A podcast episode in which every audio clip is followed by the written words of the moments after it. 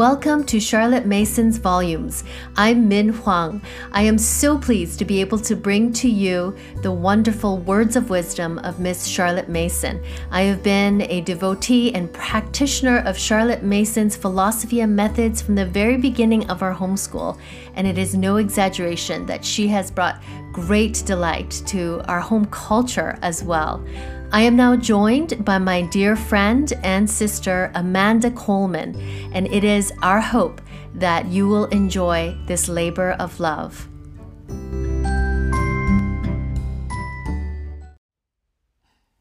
Chapter 14 Some Instructors of Conscience Theology. Theology. Theology, divinity, the knowledge of God, by whatever name we call it, is a sphere in which more than any other, we must needs be ruled by the instructed conscience. And yet, we are apt to think, as do the children, that God requires us to be good and punishes us when we are bad. And this is all we care to know about religion. We leave out of count that knowledge of God which, we have it on the authority of Christ Himself, is eternal life. Perhaps it is because the word eternal casts our thoughts into the far future about which we do not much concern ourselves. We do not realize that eternity is past, present, and to come. Life, in any real sense, is the knowledge of God now, and without that knowledge, there cannot be the free and joyous activity of our powers, the glow of our feelings, the happy living free from care, the open eye for all beauty, the open heart for all goodness, the responsive mind, the tender heart, the aspiring soul, which go to make up fullness of life. Most people live a poor, maimed life as though they carried about one or other mortified limb, dead in itself, and a burden to the body. But they do not realize that their minds are slow and their hearts heavy for want of the knowledge which is life. The divine method. We think, too, that the knowledge of divine things comes by feeling, and chide ourselves because we do not feel more. If we examine the teaching of Christ, we shall find that exceedingly little is said about feeling, and a great deal about knowing that our Lord's teaching appeals not to the heart, but to the intelligence. Without a parable spake he not unto them. Why? That hearing they should not hear, and seeing they should not see, neither should they understand. Here we have a method exactly contrary to all usual methods of teaching. In a general way, the teacher labors to make what he has to say plain to the dullest and indeed we are impatient and fretful under poem or apologue, the meaning of which is not clear at the first glance. That is, we choose that all labor shall be on the part of the teacher, and none upon that of the learner. Whatever we get in this way is soon lost. Lightly come, lightly go. For knowledge is only to be had at the cost of labor of mind. As regards the knowledge of our religion, above all, we must read and inwardly digest, for it is only upon that which we take into us as part of ourselves that we grow. Our Lord knew this and delivered no easy sayings for the instruction of the people. Even his disciples did not understand. Let us put ourselves in their place and listen to the Master's hard sayings hard intellectually as well as morally, and see what we should get out of them on the first hearing. The involved arguments of St. Paul are infinitely plainer. The dark sayings of the prophets, the apocalypse itself, are easier to understand, so far as their meaning is decipherable at all, than the simple sounding sayings of Christ. But this very fact evidences our Lord's way of teaching us that life comes of knowledge, the knowledge of God. The Bible contains a revelation of God. Where shall we find our material? For we can only think as we are supplied with the material for thought, first and last in the Bible. For the knowledge of God comes by revelation. We can only know him as he declares and manifests himself to us. There are no doubt, few, faint, and feeble rays of revelation in books held sacred by various Eastern nations, and this we should expect because God is the God of all flesh and does not leave himself without a witness anywhere. But feeble rays in an immense void of darkness are not accepted even by the people who possess them as affording a knowledge of God. They do not aim at or conceive of such a knowledge. They sit in darkness as they have sat from the beginning, and must needs sit until they receive the light of revelation. The higher criticism. A serious danger threatens us who hold the means of knowledge in what is called the higher criticism. It is no doubt well that scholars should give critical attention to every jot and tittle of the Scriptures. And the danger to us does not lie in any possibility that in the Bible we have no Word of God, but merely the literature of the Hebrew nation. So soon as men's eyes turn from minute literary criticism to the gradual revelation of our God and His beauty, the progressive revelation which we get in the Bible alone, the truth of the book is confirmed to us, and we know, without proof, Thou canst not prove the nameless, nor canst thou prove the world thou movest in, for nothing worthy proving can be proven, nor yet disproven. Plato has said the last word on this matter for our day as well as his own. The danger I refer to is that, while occupying our minds about questions of criticism, we neglect the knowledge which cannot come without labor that we forsake the earnest and devout study of the Bible, the one way of approach to the knowledge of God. Already, we begin to gather the fruits of our ignorance. Little books with Bible sayings worked into specious arguments to prove a philosophy of life which the Bible does not sanction come to us as a new and wonderful gospel. We talk of new developments of Christianity when the Christianity of the Bible offers infinite scope for development in the beauty of holiness and in the knowledge of our illimitable God.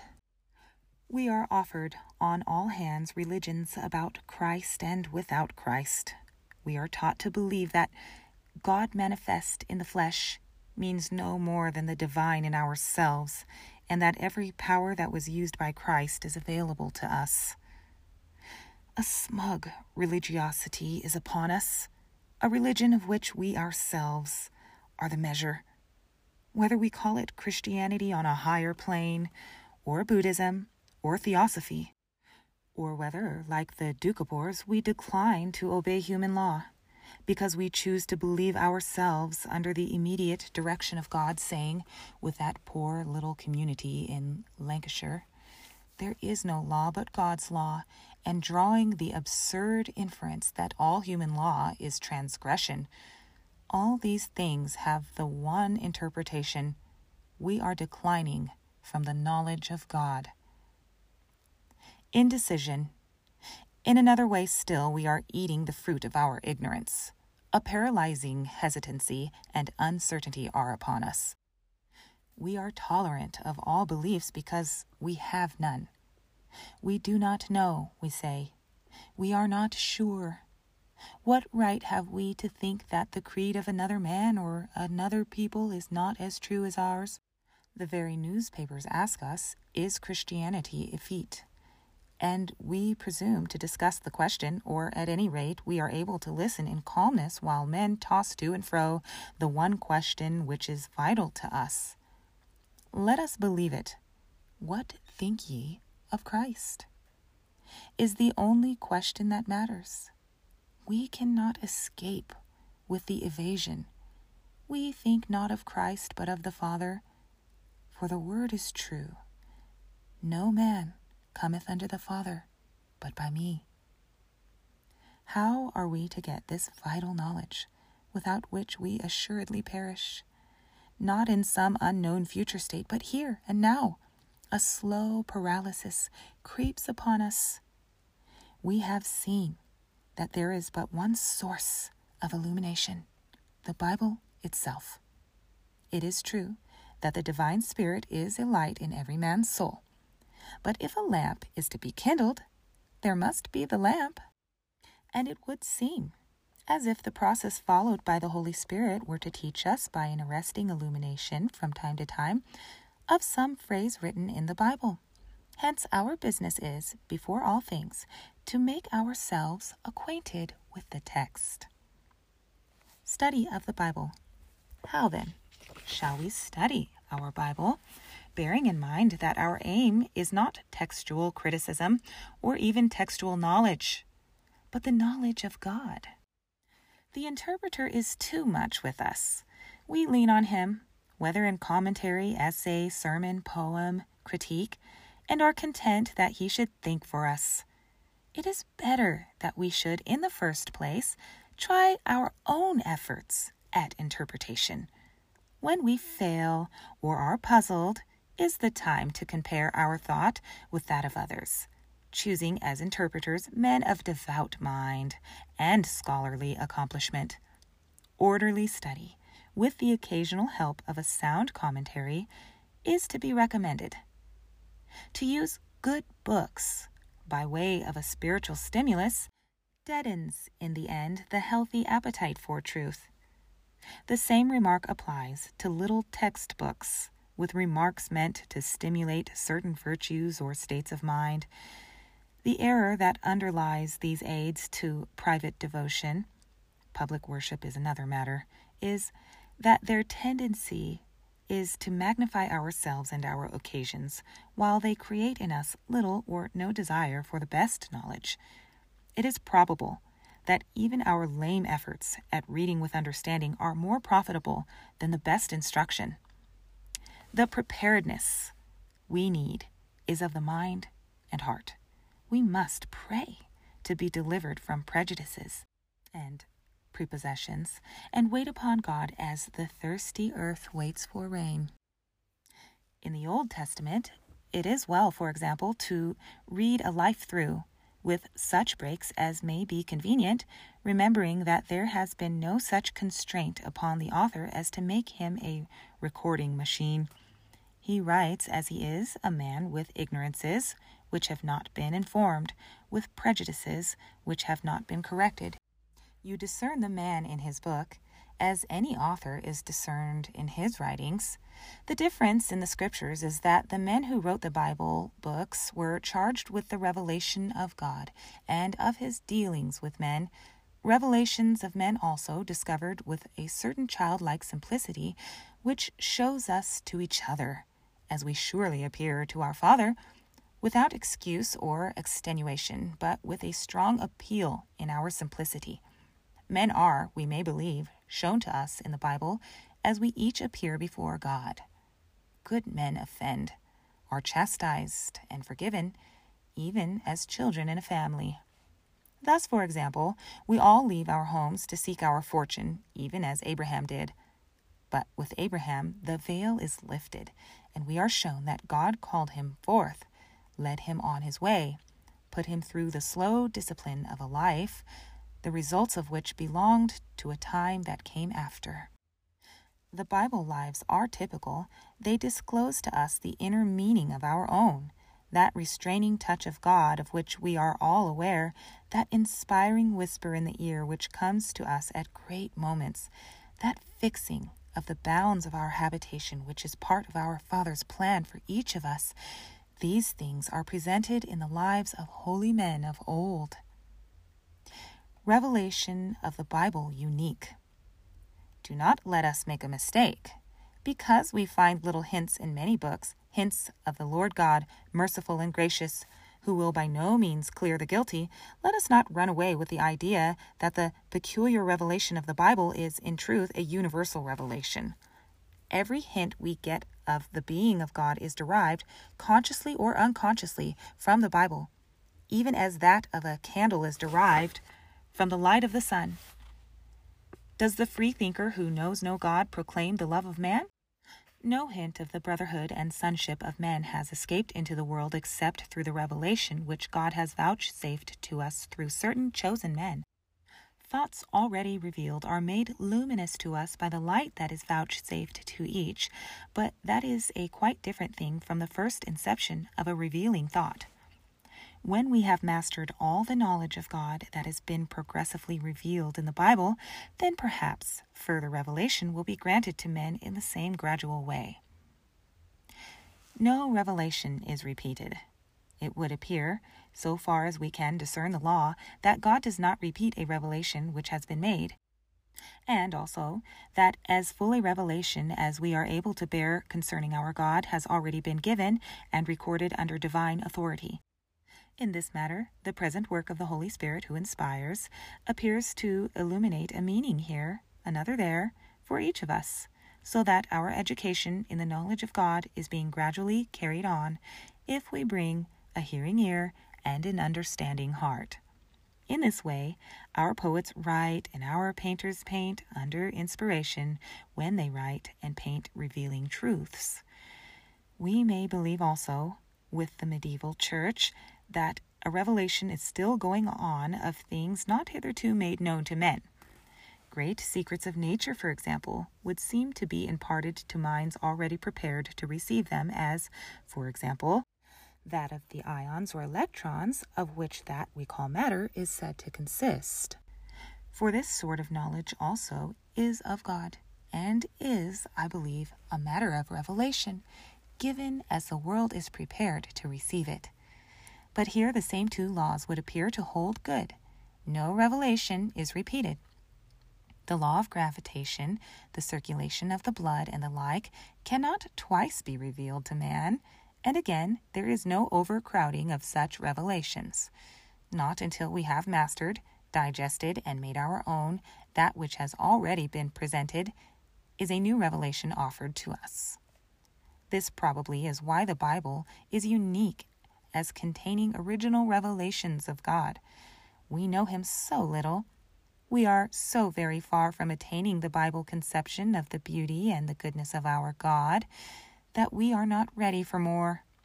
Let us observe God's dealings with individuals in this matter of revelation would always seem to have reference to the world. No man is taught for himself alone, and that for which the world, as represented by its best and most thoughtful people, is unripe by reason of ignorance. That revelation is withheld until the world is prepared.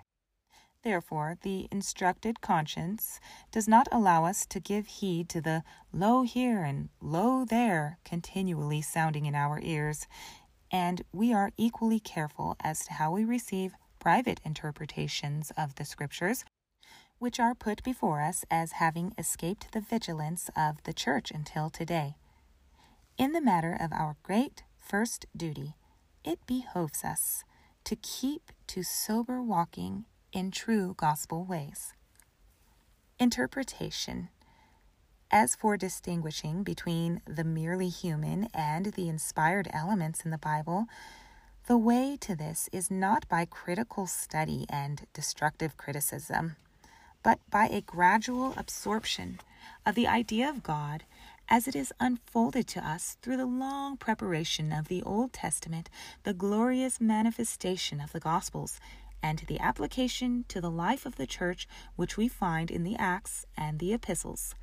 By long, slow study and by quick heart's love, we shall learn to discern God, to know in an instant those words which are not of Him, to know that break their teeth in their jaws, for instance, is no word of God, but an utterance of the violent human heart, allowed to pass without comment as are most of the ways and words of men recorded in the Bible. We shall be able, as a reward of long study, to distinguish when a popular legend crops up by the signs that it contains no revelation of God, no simple portrayal of man. But we shall not venture to say that because a story is not the sort of incident we may meet with any day in the street, it is therefore not of divine inspiration. The narration of such an incident and there are many of them in the Bible, is merely one of accidental, outside truth with little illuminating value. How the essential truth may be revealed to us, whether by parable or record, we cannot say, but we know that we have all heard the tempting voice in the garden, have all eaten the fruit, have all become miserably aware of ourselves, and have left, though not without hope, the paradise of innocent souls. Nay, that very story of the stopping of the sun in its course, an embedded myth, let us say, is recorded, we may believe, by the inspiration of God. We have all had times in our lives when the sun has not been permitted to go down upon us until we have wrought a deliverance, escaped a peril, done a work. It would seem as if the divine spirit taught essential truths, the truths by which we live, by all means fitted to the understanding of men. But let us be extremely chary as to how we use this method of interpretation. No doubt God instructed his people by figures, but also, no doubt, he instructed them by facts. And when the simple fact carries its own interpretation, let us beware how we seek for another. Sentimental humanity. Of another thing also, let us beware. We may not endeavor to interpret the scriptures in the spirit of sentimental humanity preached as the highest gospel today. That thousands should fall in the wilderness because they murmured or because they rebelled, that the earth should open and swallow certain haughty chieftains, that the punishment of death should fall upon men for an act of irreverence, such records as these by no means disprove the truth of the Bible. There may be inaccuracies of statement for verbal inspiration. The use of the writer as an amanuensis would destroy the human element which appears to be essential in all the communications of God with men. But let us not be in a hurry to cry, Away with all such fables! When a ship goes down with all hands, when flood and fire destroy their thousands, when famine and pestilence are abroad, an older piety would have called it the visitation of God, and that is precisely what the Bible's statements amount to. If we say bad drainage, unhealthy conditions, carelessness, errors in construction, flood, or storm, we only put in the intermediate step. These are offenses for which God visits men, and wind and storm are still fulfilling His word. The mystery is one we find in life as well as in the chronicles of the Old Testament. Our Lord throws some light upon it in his remarks about that Galilean tower.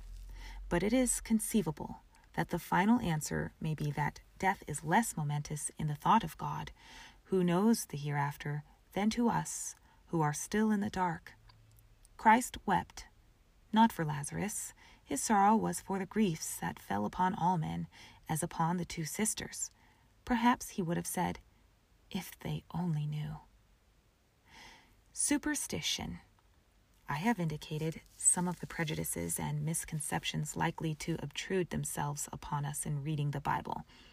These, and such as these put away, we shall be prepared to read with open mind and willing heart until we learn gradually the ways of God with men and something of the divine purity, tenderness, love, and justice. If we are told that the story of the flood, another tale like that of Joseph, laws like those of Moses, and much besides, appear in the records of nations that knew not God, here is no ground for surprise. God is the God of all flesh, and surely there never was a nation with which he had no dealings. The distinction is in knowing. To the nation who knew God, and was favored on account of its peculiar spiritual insight to transmit what it received to the rest of the world, was revealed something of the interpretation of those dealings of God with men, about which the nations who knew not God were pathetically and cruelly in the dark. The mind that knows not God is of necessity a prey to superstition. Only the other day, in a plague struck district of India, boxes containing stationery for a public examination came to hand. Soon the report was rife in the bazaar that plague was in the boxes, and that, as soon as the Sahib opened them, he would let it loose in the town. Nay, did not Israel itself, for our warning, relapse into ignorance of God, and, like the nations, sacrifice its sons and daughters to Moloch? The people gave of the fruit of its body for the sins of its soul an indulgent God.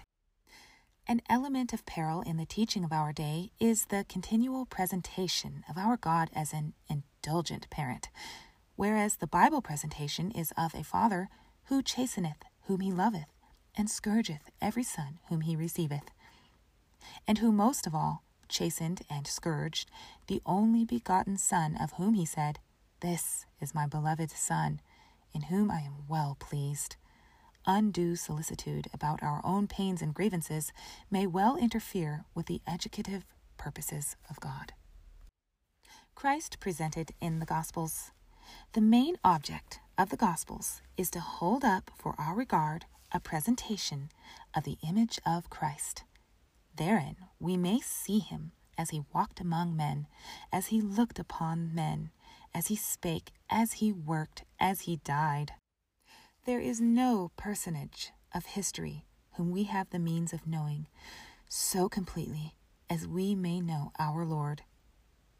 And the object in our gospel reading should be less to find words of comfort and admonition for ourselves than to perceive with our minds and receive upon our hearts the impress of Christ. To know him is life and is the whole of life, and every thought of him, walking in the cornfields, sitting weary by the well, moving among crowds, or in solitary places, raising his eyes upon the multitude, taking by the hand that little maid, every such living conception we get of Christ is life to us.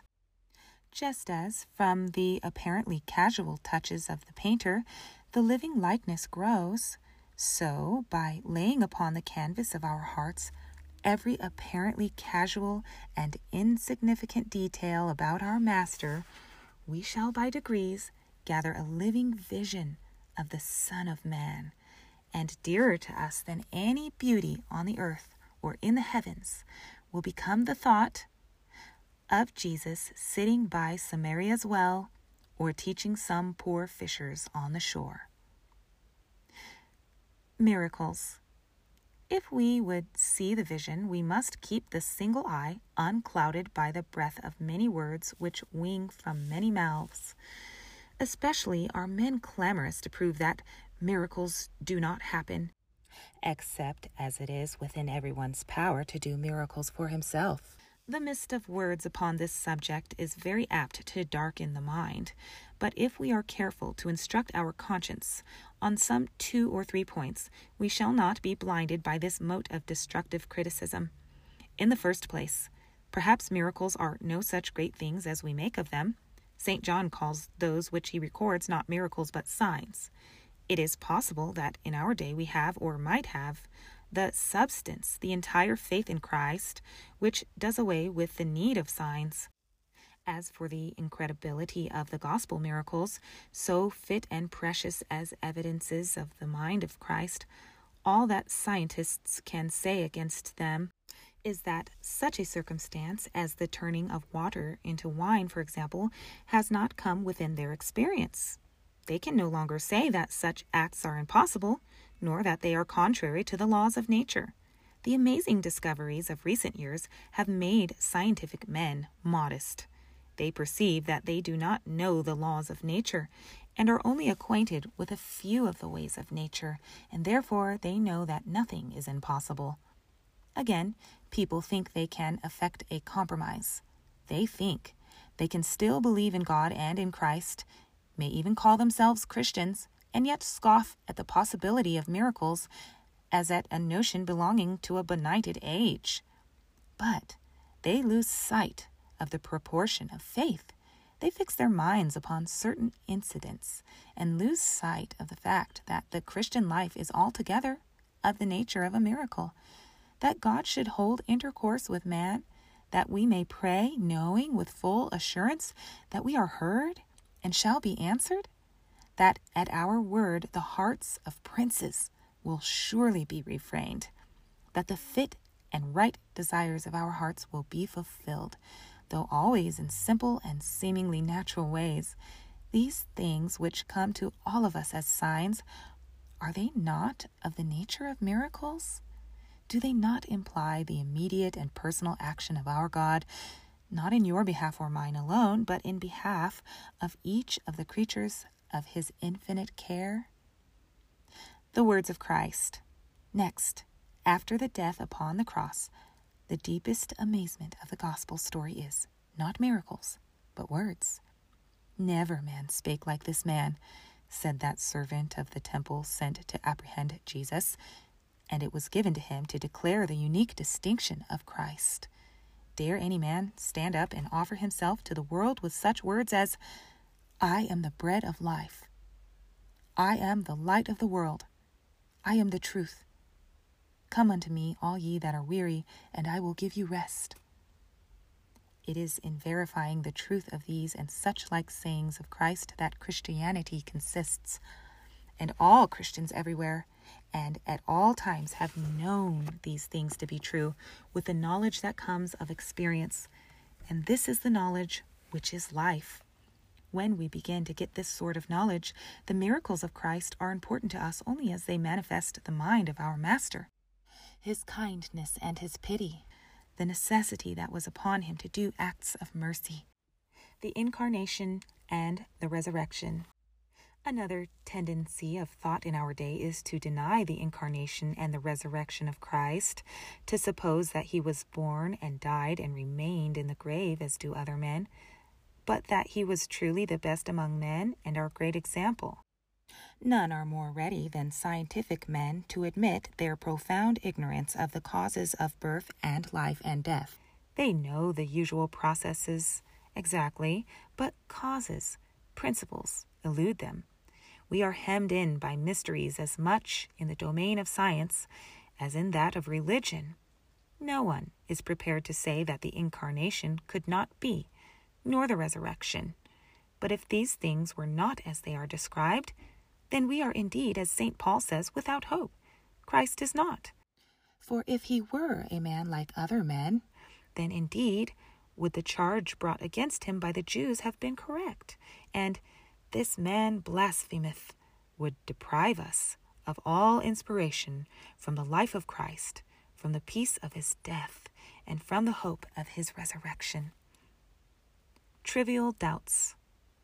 It is necessary that conscience should be instructed as to the grave issues of doubts that are lightly handled in magazine or newspaper and in books to be found in most houses, because our first duty is not possible to us while we have a divided mind. The first commandment is, we are told, Thou shalt love the Lord thy God with all thy heart, and with all thy soul, and with all thy mind, and with all thy strength. How can we love him whom we do not know, and how can we know him concerning whom we are not sure? And also let us remember at our peril that a doubt once entertained remains with us is incorporated with us, and we are liable to its appearance at any moment. It recurs as certain bodily ailments recur when they are, as we say, in the blood. We are inclined to think that there is a certain distinction in doubt, that a skeptical turn is a sign of intellectual power. The activity of a lesser mind may be shown by doubting in things divine as in things human. But the greater mind takes in all the bearings of the point at issue and the darkness of doubt disappears before a luminous understanding. It has been well said that, to the living and affirmative mind, difficulties and unintelligibilities are as dross, which successively rises to the surface and dims the splendor of ascertained and perceived truth, but which is cast away time after time until the molten silver remains unsullied. But the negative mind is lead and when all its formations of dross are skimmed away, nothing remains. The instructed conscience would pronounce loyalty forbids when we would entertain thoughts derogatory to Christ, dishonoring to God, because only such a conscience perceives how much is implied in this or that skeptical idea, knows too that the edifice of our faith is no dead structure of opinions and doctrines, but is a living body liable to bleed to death through a wound. The uninstructed conscience, on the contrary, is persuaded that truth is so all important that it is our duty to consider, examine, and finally cherish every objection presented to the mind. It must be remembered that objections are negative and not affirmative, that truth consists in affirmations and not in negations, that the affirmation duly apprehended, the negation disappears as a cloud before the sun, that we have no right to tamper with the negations of doubt until we have got the assurance of knowledge.